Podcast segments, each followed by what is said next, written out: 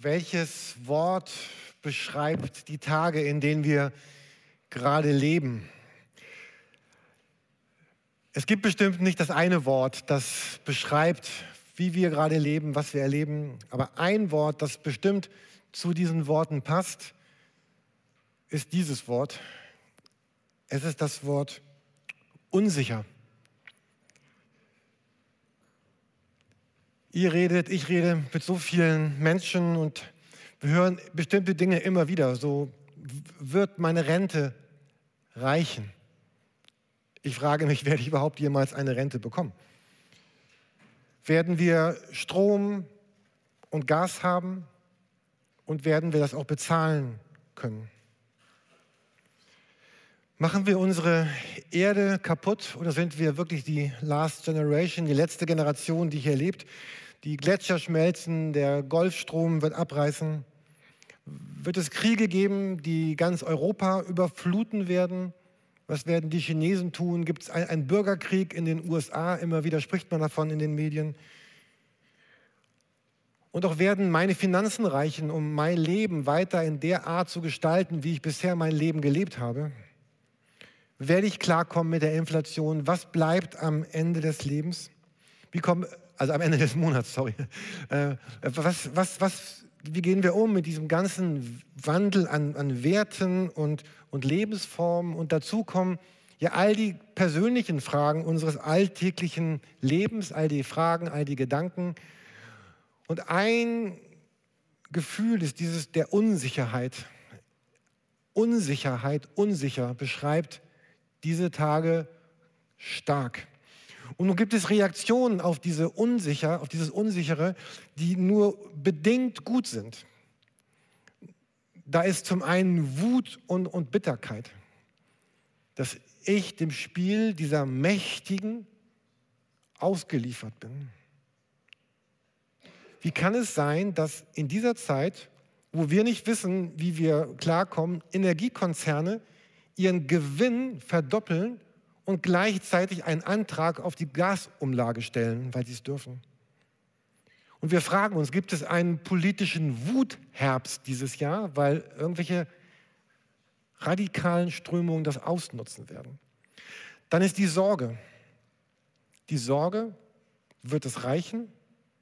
Wir sind dabei, zurückzulegen und zu sammeln für die schweren Tage, die kommen werden. Holz- und Wärmepumpen sind deutschlandweit ausverkauft. Und wir müssen unsere Finanzen beisammenhalten. Und gleichzeitig gibt es eine ganz starke Angst, die in ganz vielen Menschen ist. Eine, eine Angst, das Leben zu verlieren, was, was, wir, was wir kennen.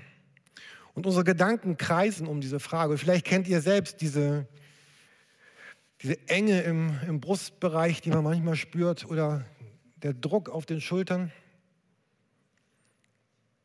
Neben Wut und Sorge und Angst gibt es den, den Rückzug. Viele, viele äh, ziehen sich zurück in so, kleine, in so kleine Inseln, wo es irgendwie noch vermeintlich gut ist.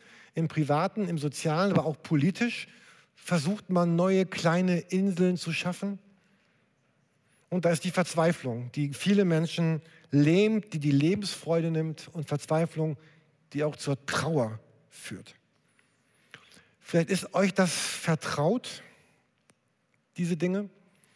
Ich habe die Begriffe genommen, das ist jetzt mein Outing, die, die immer wieder in, in, in, meinem, in den letzten Monaten in meinem Körper, in meinem Herzen sich melden. Ich kenne diese Wut, ich kenne diese Sorge, die Angst, den Rückzug, die Verzweiflung und in, all das klopft abwechselnd an meiner Tür an, an meinen Gedanken, an meinem Herzen, an meinem Gefühl, an meinem Körper und sagt, Jürgen, ich möchte gerne die Kontrolle über dich übernehmen. Und ich möchte, dass du dich in Wut und Sorge, Verzweiflung, Rückzug und, und, und Trauer, dass du dich verlierst darin. Jesus hat das ja einmal so gesagt in Johannes 16, Vers 33. Er hat gesagt, dies habe ich zu euch gesagt, damit ihr in mir Frieden habt. In der Welt seid ihr in Bedrängnis, aber habt Mut, ich habe die Welt besiegt. Hier geht es um dieses Wort Bedrängnis. Er sagt, in der Welt seid ihr in Bedrängnis. Und wenn wir genau hingucken, wie Jesus das hier sagt, diesen Satz, er sagt nicht, äh, wenn es ganz dumm läuft, werdet ihr vielleicht in Bedrängnis sein oder es könnte passieren, eventuell 2023, dass da eine Bedrängnis ist. Und er sagt, in der Welt seid ihr in, in Bedrängnis. Und Jesus stellt es in den Raum als eine Tatsache. Jesus benutzt hier ein, ein Wort im Griechischen, das heißt Flipsis. Klingt so süß, ne? Flipsig, so Flipsis, so wie Flipflops oder flippig. Dieses Wort äh, kommt 45 Mal im Neuen Testament vor und das ist ziemlich oft. Also ein Wort, das 45 Mal vorkommt im Neuen Testament, ist ein Wort, das oft benutzt wird. Und dieses Wort bedeutet übersetzt so viel wie Bedrängnis oder, oder Not. Falls ihr mit der Lutherbibel vertraut seid, Luther übersetzt das Wort mit Angst. Das ist die Folge davon. Also da steht nicht Angst, sondern Flipsis. Aber Angst ist eine Folge von dieser Bedrohung in der Welt seid ihr in, in Bedrängnis. Und dieses Wort äh, Flipsis heißt so viel wie bedrängen, unter Schwierigkeiten leiden, Schaden antun oder zusammengedrückt. Ich habe hier mal so einen Ball mitgebracht. Ich dachte, das ist vielleicht so ein schönes Bild für, für Flipsis. Es heißt bedrängt sein, also das bin ich, also deutlich zu erkennen. Und äh, dieses Wort bedeutet, ich bin, werde zusammengedrängt. Ja, dann werde ich noch geschlagen und weggeschossen. So, okay. Gut, dass es keinen Schaden angerichtet hat. Also Flipsis bedeutet dieses Wort, ähm, im Lexikon steht, ein bedrückender Zustand der körperlichen, seelischen, sozialen oder wirtschaftlichen Not. Und vielleicht beschreibt dieses Wort Flipsis genau das, was wir heute gerade erleben ein Zustand der körperlichen, seelischen, sozialen und wirtschaftlichen Not. Und viele sagen ja auch, das, was wir in Corona erlebt haben, ist ja harmlos gegen das, was jetzt da ist oder demnächst kommen wird. Noch, noch merken wir hier davon ja nicht ganz so viel. Dieses Wort Flipsis, ich hatte erst vor, euch alle 45 Stellen zu zeigen. Ich dachte, nee, da reicht dann doch die Zeit heute Morgen nicht. Aber zwei Stellen, zum Beispiel Paulus benutzt genau dieses Wort Flipsis. Er sagt, wir wollen euch über die Not, hier steht Flipsis, das ist eben das Problem bei deutschen Bibeln, dass dasselbe griechische Wort verschieden übersetzt wird, aber steht beide Male Flipsis. Wir wollen euch nicht über die Flipsis in Unkenntnis lassen, Brüder und Schwestern, die uns in der Provinz Asien über uns kamen und uns über alle Maßen bedrückte. Unsere Kraft war so sehr erschöpft, dass wir am Leben verzweifelten. Also Paulus spricht hier davon, dass die Dinge, die Umstände, Menschen, Situationen bedrohen sein Leben so sehr. Und ich, was ich an Paulus so schätze, er, er tut nicht so, als wäre er als der Mann Gottes, würde über allem stehen. Wenn ihr guckt hier, er spricht von, äh, von Not, von Bedrückung, von Erschöpfung, von Verzweifeln. Ich finde das sehr aufrichtig dass er trotz seiner starken Jesus-Erfahrung, trotz des Heiligen Geistes, der in ihm lebt, trotz all der Wunder, die er erlebt und selbst auch getan hat, dass er sagen, sagen kann, ich fühlte mich bedrückt, erschöpft, verzweifelt in Not. Und dass er trotzdem, trotz dieser Flipsis, dieser Not nicht aufgehört hat äh, äh, zu leben mit Jesus. Auch Jesus benutzt dieses Wort und er malt ein sehr realistisches Bild von unserer Menschheitsgeschichte und benutzt auch wieder dieses Wort Flipsis. Er sagt, wenn ihr von Kriegen und Unruhen hört, das ist das gleiche Wort wieder, Flipsis, lasst euch nicht erschrecken, denn das muss als erstes geschehen, aber das Ende kommt nicht sofort. Und wenn wir jetzt so gedanklich, was wir noch zusammenkramen können, durch die Geschichte der letzten 2000 Jahre der Welt gehen können, dann können wir sagen, da ist da war immer diese Unruhe.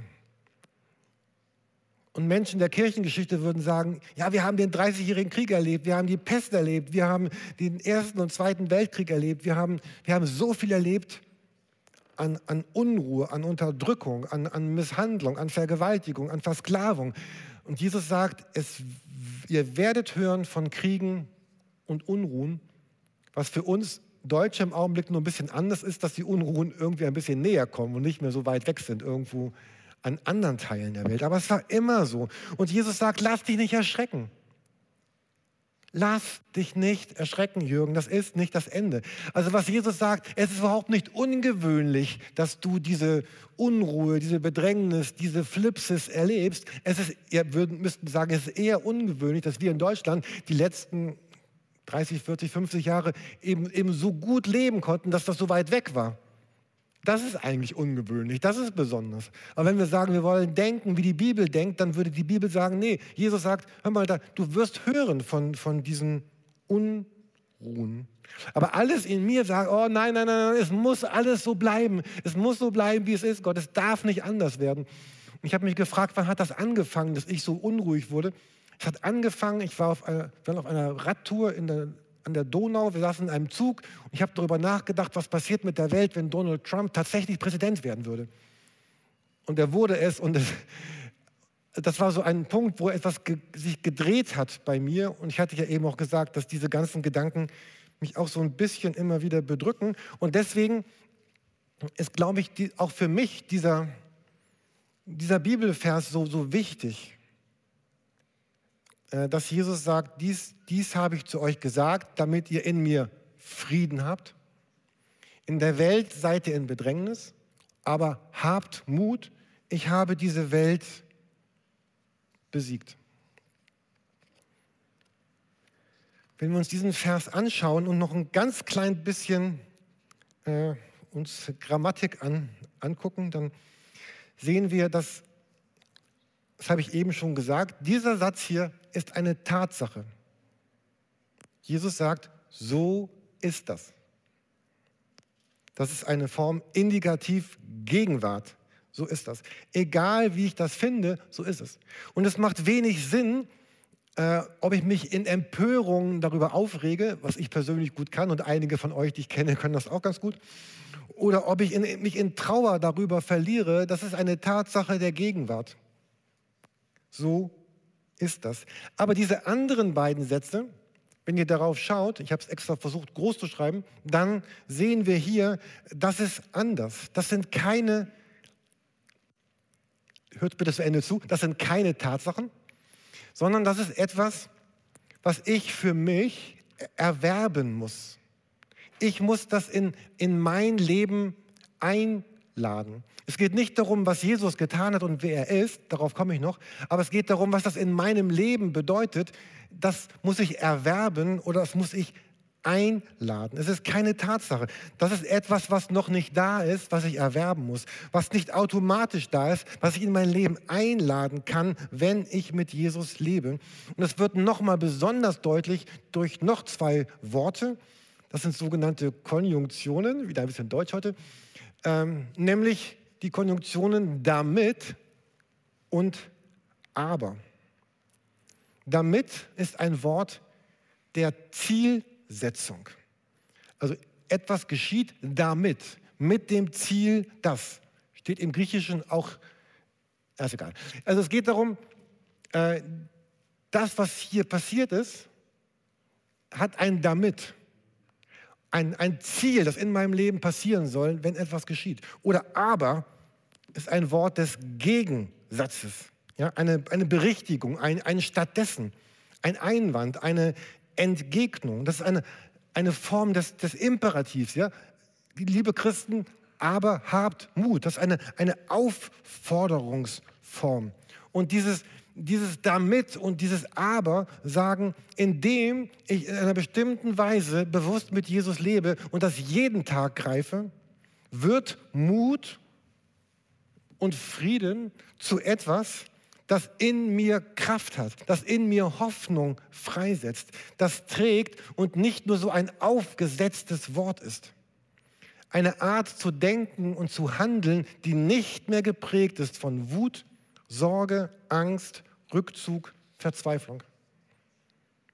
Sondern ich bin frei zu geben und zu leben, meine Bestimmung zu entdecken und Verantwortung zu übernehmen. Diese Predigt heute ist eine Einladung und eine Einleitung. Diese Predigt soll unsere sieben Tage des Gebets einleiten. Und in der Mitte dieser sieben Tage des Gebets stehen diese Ich bin-Worte von Jesus. Es gibt im Johannesevangelium sieben Situationen, sieben Geschichten, sieben Begegnungen, wo Jesus so ganz starke Ich bin, Punkt, Punkt, Punkt Worte sagt. Und er gibt so eine, eine Offenbarung, eine Selbstoffenbarung von sich selbst. Er sagt, wer er ist und was das für unser Leben bedeutet. Und wir wollen euch einladen, euch in dieser Gebetswoche, die heute startet, euch mit diesen sieben Aussagen von Jesus zu beschäftigen, sie in unser Herz zu lassen und daraus etwas geschehen zu lassen in unserem Leben. Jesus sagt, ich möchte uns einmal in den Raum lesen. Ihr findet sie auch auf euren Plätzen, auf einer ausgedruckten Karte.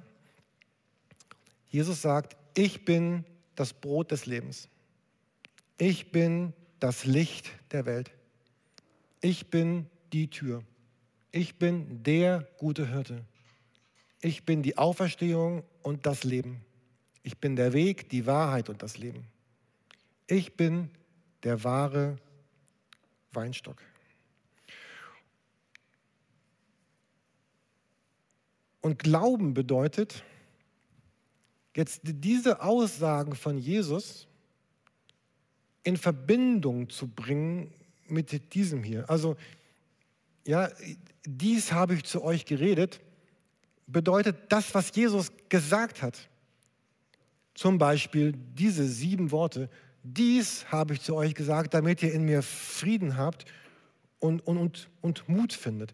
Und ich möchte euch einladen, dieses ausgelegte Blatt mit nach Hause zu nehmen, es an den Spiegel zu hängen Ihr könnt es gerne auch, auch als PDF von mir bekommen, wenn ihr möchtet. Ich möchte euch einladen, diese Woche zur Gebetswoche zu kommen. Es wird einige Stationen im Gemeindehaus geben, geben wo es um diese Gebets, um diese Worte geht und dass wir so uns doch einmal neu darauf einlassen, Jesus zu begegnen, indem wie er sich offenbart hat und weil wir ihm darin begegnen, dann zu sagen, okay, dann kann ich auch wirklich Frieden haben, dann kann ich auch Mut haben, weil ich das tief in meinem Herzen erlebt habe und glaube. Und falls du diese Texte nachlesen möchtest, auf euren Blättern stehen auch die Bibelverse. Jeder von diesen Worten ist ja eingebunden in eine, Gesch in eine, Geschichte. Jesus erlebt etwas mit Menschen. Jesus ist die Geschichte unseres Lebens. Er ist die Geschichte deines Lebens, meines Lebens heute. Und ich habe begonnen damit, mit diesen Haltungen, die, die uns nicht helfen in dieser Zeit. Mit Wut, Sorge, Angst, Rückzug, Verzweiflung. Und es geht darum, diesem immer wieder dieses ein Aber entgegenzusetzen. Ja, Jürgen Oppenheim erlebt Wut und Verzweiflung, aber er sagt sich, nein, stopp. Ne, hier ist ein Weg, da ist Leben, da ist Hirte.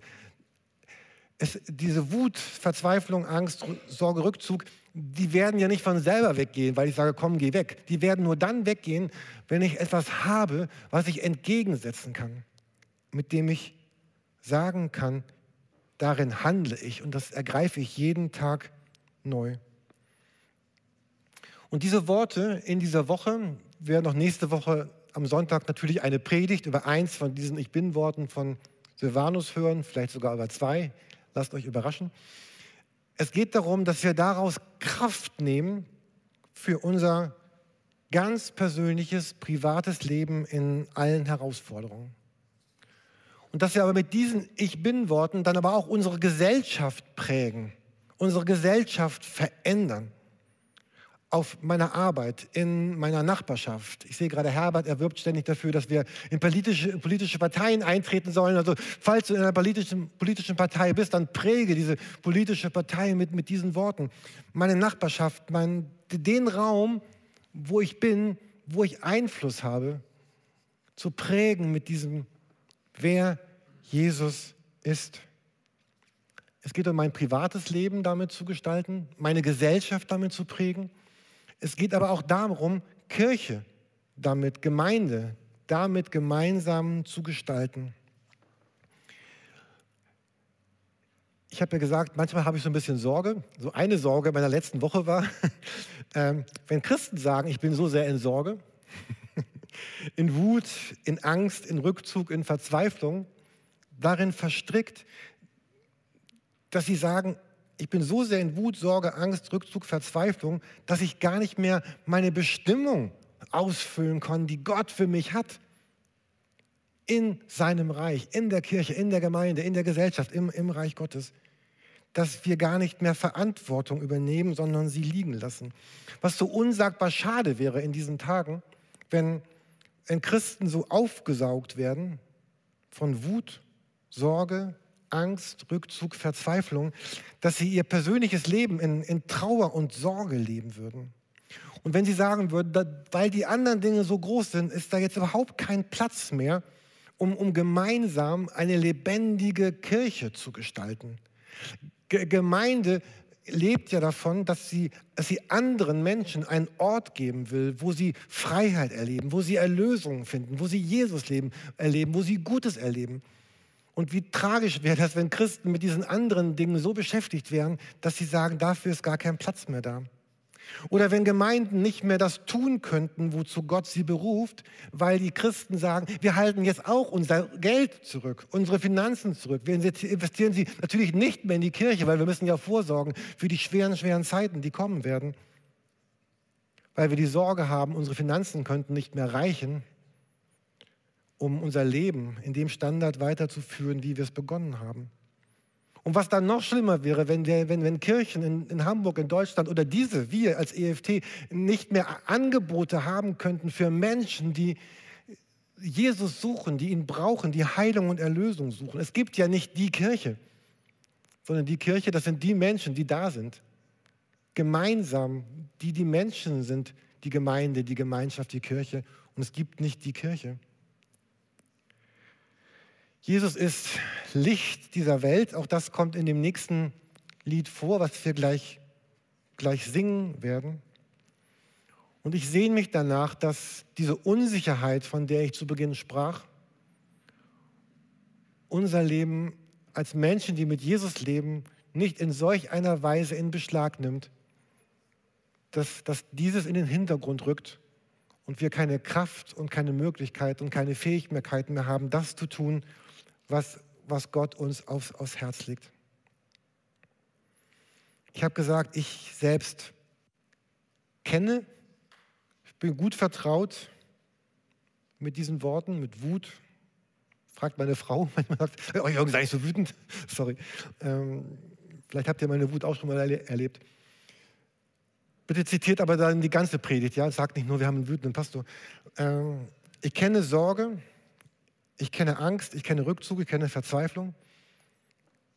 Und ich bin überzeugt, dass es meine Aufgabe ist, deine Aufgabe ist, wenn diese Dinge kommen und klopfen, diesen Vers, Johannes 16, Vers 33, in die Mitte unseres Lebens zu stellen, zu sagen, ja Jürgen, Jesus sprach davon, dass es so ist, aber und damit.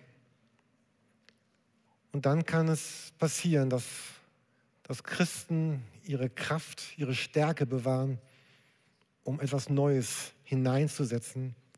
Aber da ist Jesus, sein Leben und seine Liebe.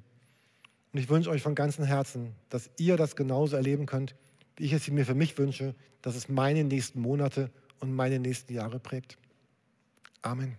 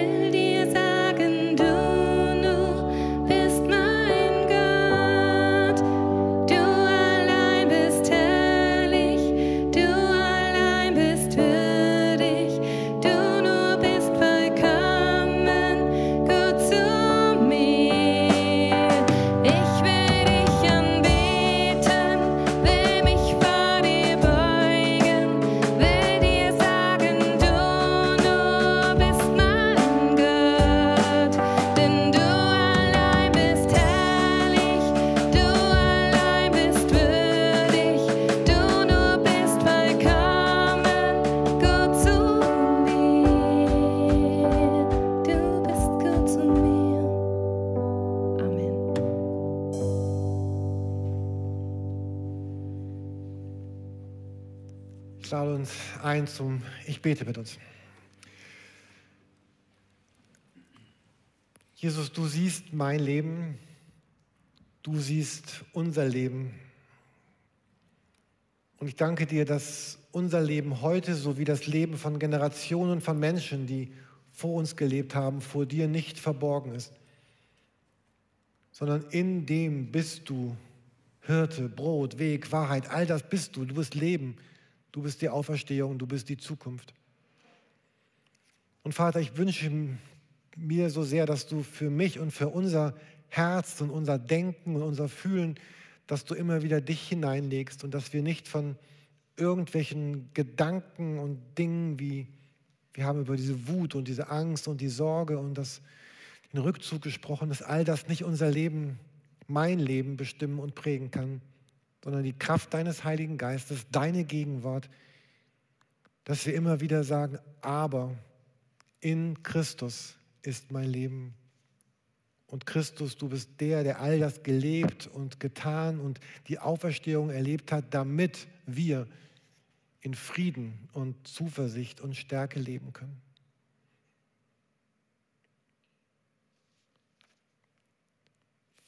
Jesus, du siehst auch jeden, der gerade das hier hört und mitbetet, der ja vielleicht noch ganz, ganz weit weg ist von dir und vielleicht möchtest du auch zum ersten Mal in deinem Leben so ein Gebet beten, dass du sagst, Jesus, ich lade dich jetzt in mein Leben ein. Ich bitte dich in dieser unruhigen, unsicheren Zeit, mein, mein Herr und mein Gott zu werden, mein Freund. Ich möchte dir, Jesus, mein Leben anvertrauen, weil ich weiß, in dir wird mein Leben nicht bedrückt und du schießt mein Leben nicht fort, sondern bei dir ist Heimat, Heilung und Ewigkeit.